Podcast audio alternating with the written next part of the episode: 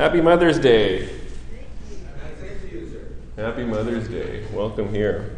The title of my talk was originally Your Mother is Not Your Mother, but it sounds a little too dire, so I think I'm going to rename it More Mothers. I don't think that's very good either. But anyway, so uh, Happy Mother's Day. So, one of the big themes of the talk today is that uh, your relationship with your mother. Uh, ooh, that's not right worded. I have here. Your relationship with your mother is like your relationship with God, and I don't know if that's. don't think I should say that. Uh, the relationship uh, with your with God and with and with other people um, is kind of reflected in our relationships with our mother, and um, our family relationships were created. Um, I like I like this I like this idea. You know, we have uh, mothers and we have fathers and we have siblings and we have children, and then extended. And I think when you just approach it initially, it kind of feels like, oh, you know, we had all this stuff set up, and then God kind of looked down and He was writing the Bible and He said, hey, you know what? That's interesting. I'm a little bit like a father maybe I should like write myself in the Bible like a father because that's just kind of a great coincidence. And, and you know, they're kind of like my kids. Wow, that worked out really nicely. You know, I should write. I should write down that they're my kids. You know, isn't that handy?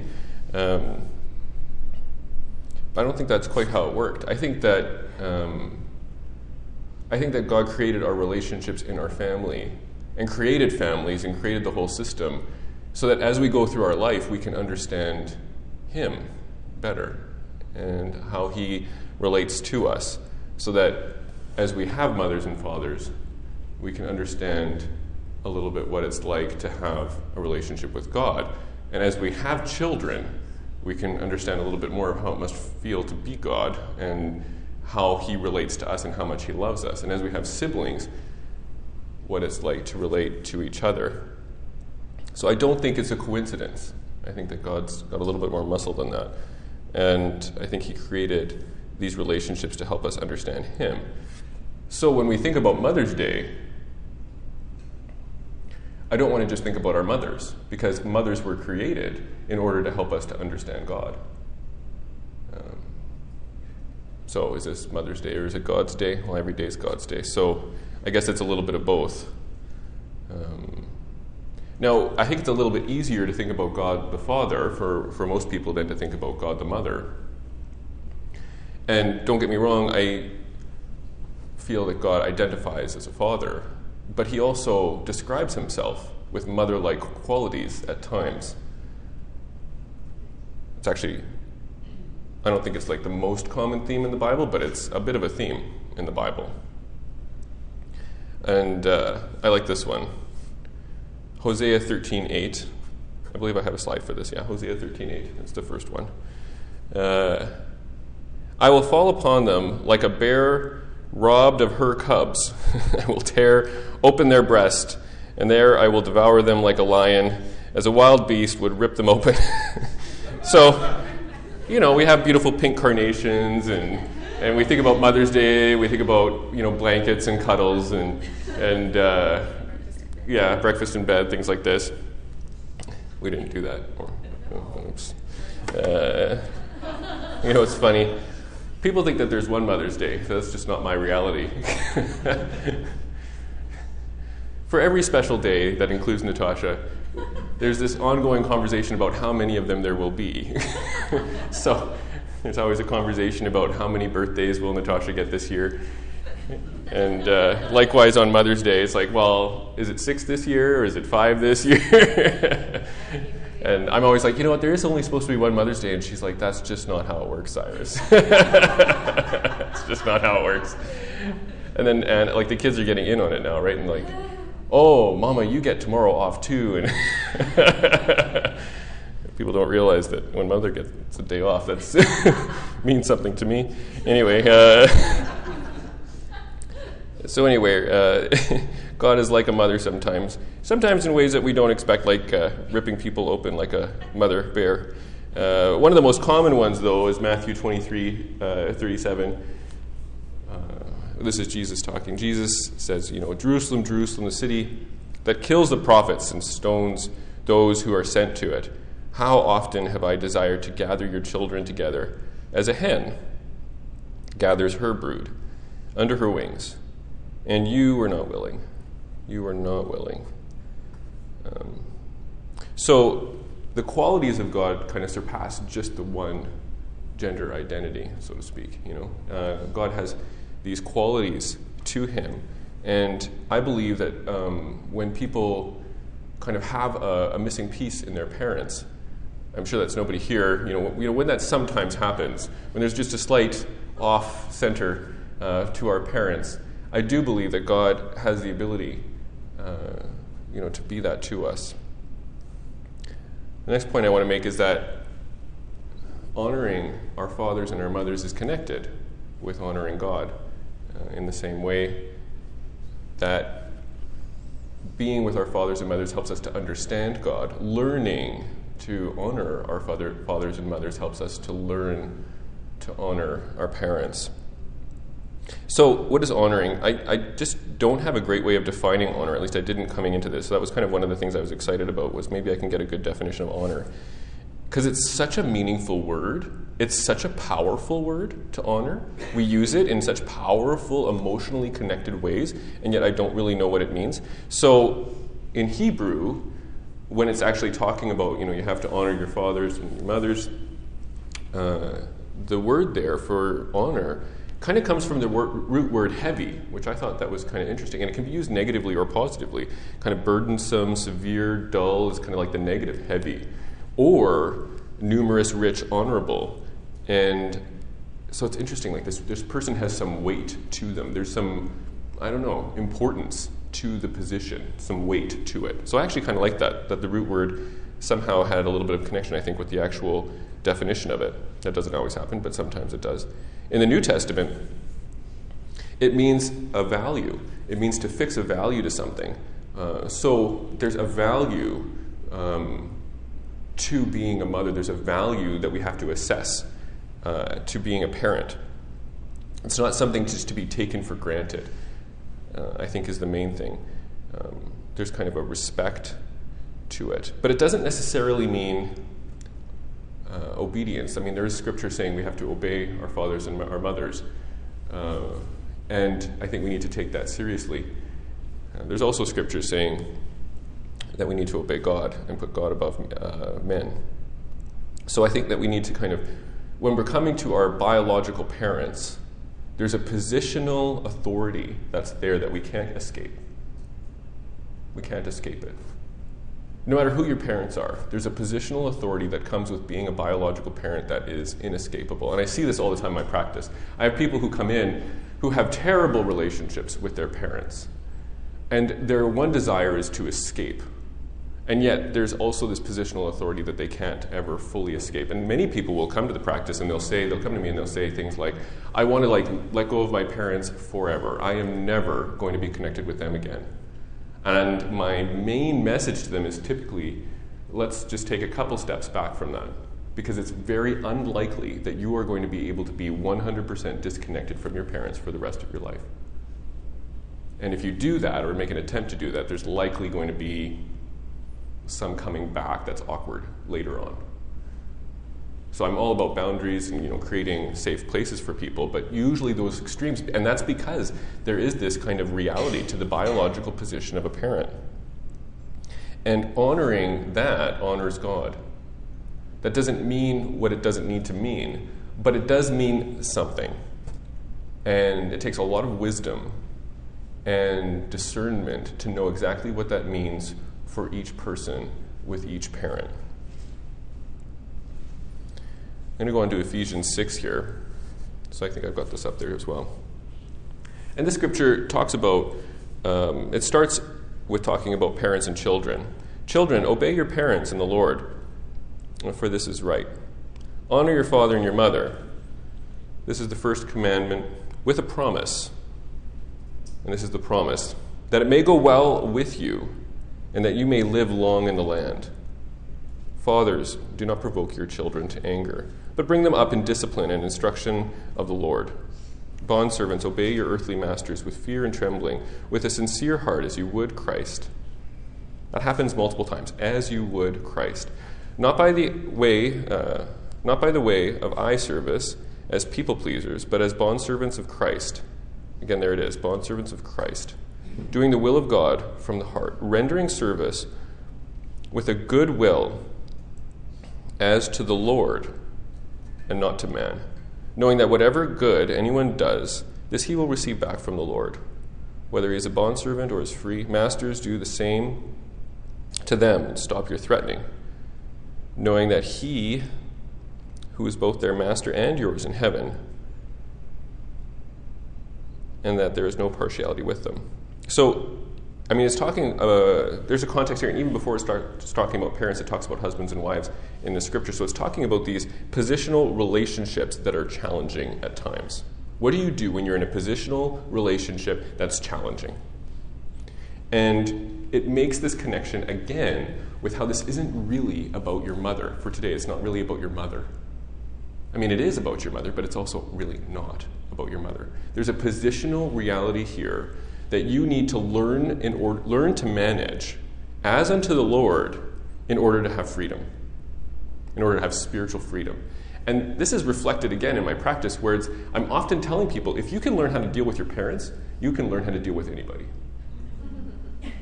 You can learn to deal with anybody because your parents were specifically designed and created in you all of the issues that you have with the rest of the world that you need to deal with.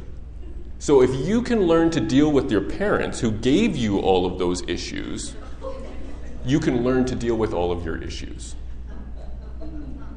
It's like this perfect mirror reflecting all of your difficulties. And if you can learn to have boundaries with them, you can have boundaries with anyone. Now, that's not perfectly true, but it sounds really nice. And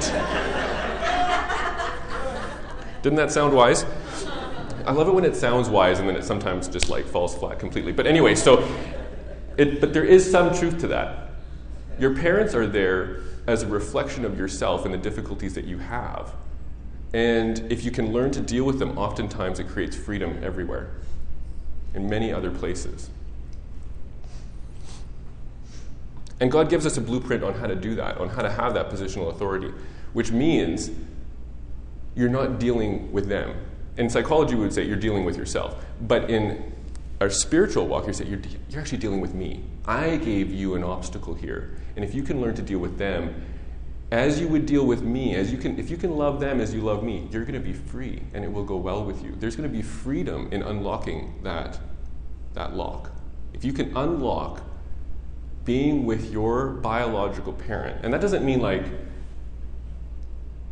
you know, every Sunday dinner. That means like figuring it out. How do I honor these people? How do I have a God fearing, as unto the Lord, loving relationship with them while keeping myself safe and keeping them safe? If you can figure out how to manage that, and, the, and if you can do that without any turmoil inside of yourself, which is the goal, there's a door that will be unlocked, both emotionally and spiritually and it will go well with you. And you will live long in the land. Because, why is that? Because it means that you've discovered something. You've discovered an emotional freedom that helps everywhere. Amen. It helps everywhere. It helps with every relationship that you'll encounter. Over and over in the Bible, there is a spiritual there is a spiritual reality to the relationships we have with people on earth.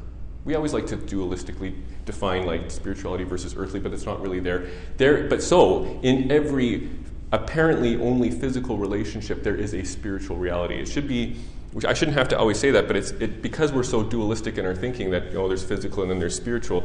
Whenever anybody says you know they're connected, it sounds amazing because we don't think of it that way naturally. But it should always be the way that we think about things. We should always think about everything that happens physically as having a spiritual component to it because the physical was created by the spiritual.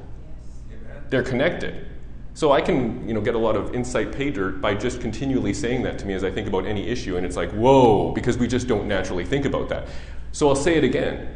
When you're dealing with your physical relationships in life, there is a spiritual reality that is happening in those relationships, and we just don't think about it that way most of the time. And we should. Now, there's two other things that we need to, there's, well, there's two realities to position. One is that there, and I've been talking about this, the biological position of a parent. We can't deny it, we can't escape it. We have to learn to deal with it. When they say, when he says, honor your father and your mother, there is a reality that he is talking about dealing with your biological father and mother. However, it doesn't stop there. It's not just about birth and genetics. Sometimes mothers aren't mothers. Again, I've already talked about how there's a positional authority we can't escape. But almost always, when you actually go to describe somebody and you just set aside the term that they're supposed to have, biologically or society wise, you actually come up with a bit of a different description of them, other than maybe that reality.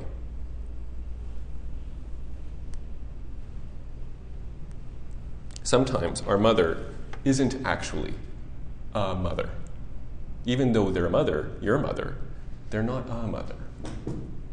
Even though God is our father, he actually maybe has more maternal qualities towards us than our mothers do.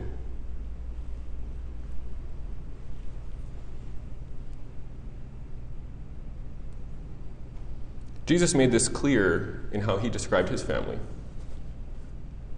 In Matthew 12, 46, it says, While he was still speaking to the people, behold, his mother and his brothers stood outside. His brothers stood outside, asking to speak with to him. But he replied to the man who told him, Who is my mother? And who are my brothers? What a question. And stretching out his hand towards his disciples, he said, Here are my mother and my brothers. For whoever does the will of my Father in heaven is my brother and sister and mother. Jesus also made this clear later on when he was on the cross. John 19, 26. When Jesus saw his mother and the disciple whom he loved standing nearby, he said to his mother, Woman, behold your son. I can't be your son anymore, and you can't be my mother anymore. So I say, Woman. I don't say mother, I say, Woman. Behold your son. Sometimes the biology of a relationship and the spirituality don't line up. And I don't think that this is a curse. I think that this is a mercy of the Father for us. If you don't have a mother, and I'm not saying that you're an orphan, but if you don't have a mother who's really a mother, I have hope for you.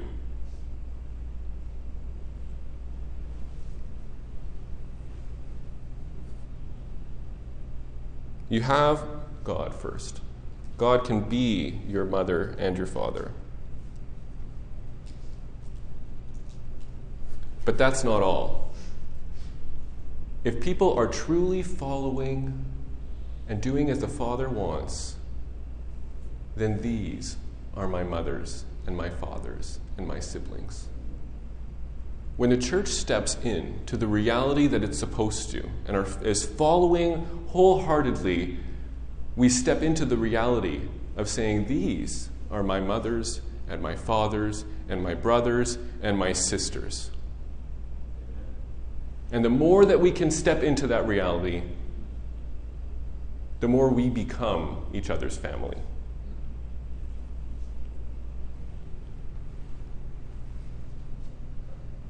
And just as it's startling to say that my relationship with my mother is also reflective of my relationship with God,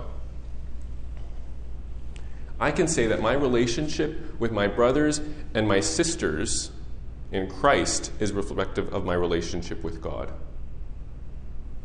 As God enters into the room, he creates family.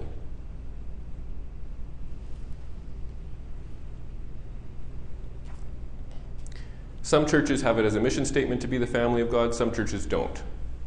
I don't care.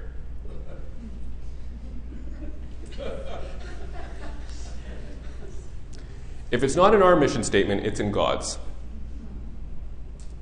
If we step into the reality of following the Father, whether we talk about it or whether we don't, we will walk into becoming each other's family.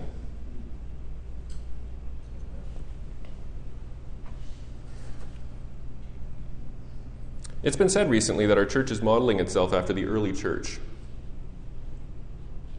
I can't say that I did that intentionally, but I have to say that whenever I've thought about what to do in the church, I do think about the early church and how it operated. So maybe that's part of the reason. I think that's a minor, though, to the major of the fact that we actually have wonderful people who are stepping into the reality of following Jesus in this church.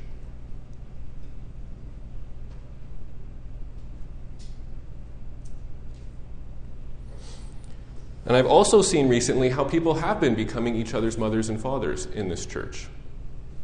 How people have been stepping into that reality. Sometimes in less obvious ways, sometimes actually stating it out loud spontaneously.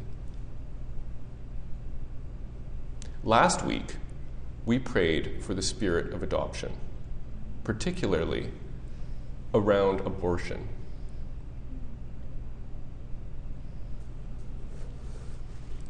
But I don't believe that the spirit of adoption is just about abortion. The spirit of adoption is about the family of God stepping into the reality of the family of God. And all of us walking into the reality that we are each other's mothers and fathers, sons and daughters, brothers and sisters, depending on the situation at the time. And when you talk about honoring your mother and your father, we are talking about your biological mother and your father, and we do need to figure that out. But I would say that's a minor to the major of actually talking about honoring the mothers and the fathers among us. Honoring the people and the family of God as people step into the reality of being Jesus to each other. And Jesus created mothers and fathers to describe himself. So as we step into the reality of being Jesus, we're stepping into the reality of being a mother and a father. That's his way of showing us how to do it. So if you want to know how to be Jesus, look at a family.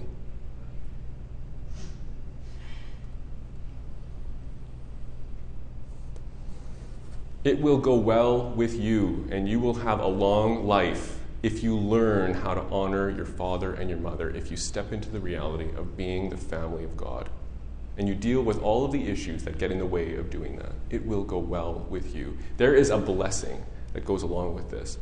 I don't want to separate, oh, we're going to go after healing today, and then tomorrow we're going to go after love. When we go after becoming the family of God and loving each other, we heal inside and we heal outside we heal as a church body and we can heal others. Amen. There is a spiritual authority that comes. I, you know what? I can, I can leave aside the prophetic and the healing if it means that somehow we're doing that outside of love. I want to do it in a way where we're loving people. Other things are going to pass away, but not love. And God is showing us how on Mother's Day.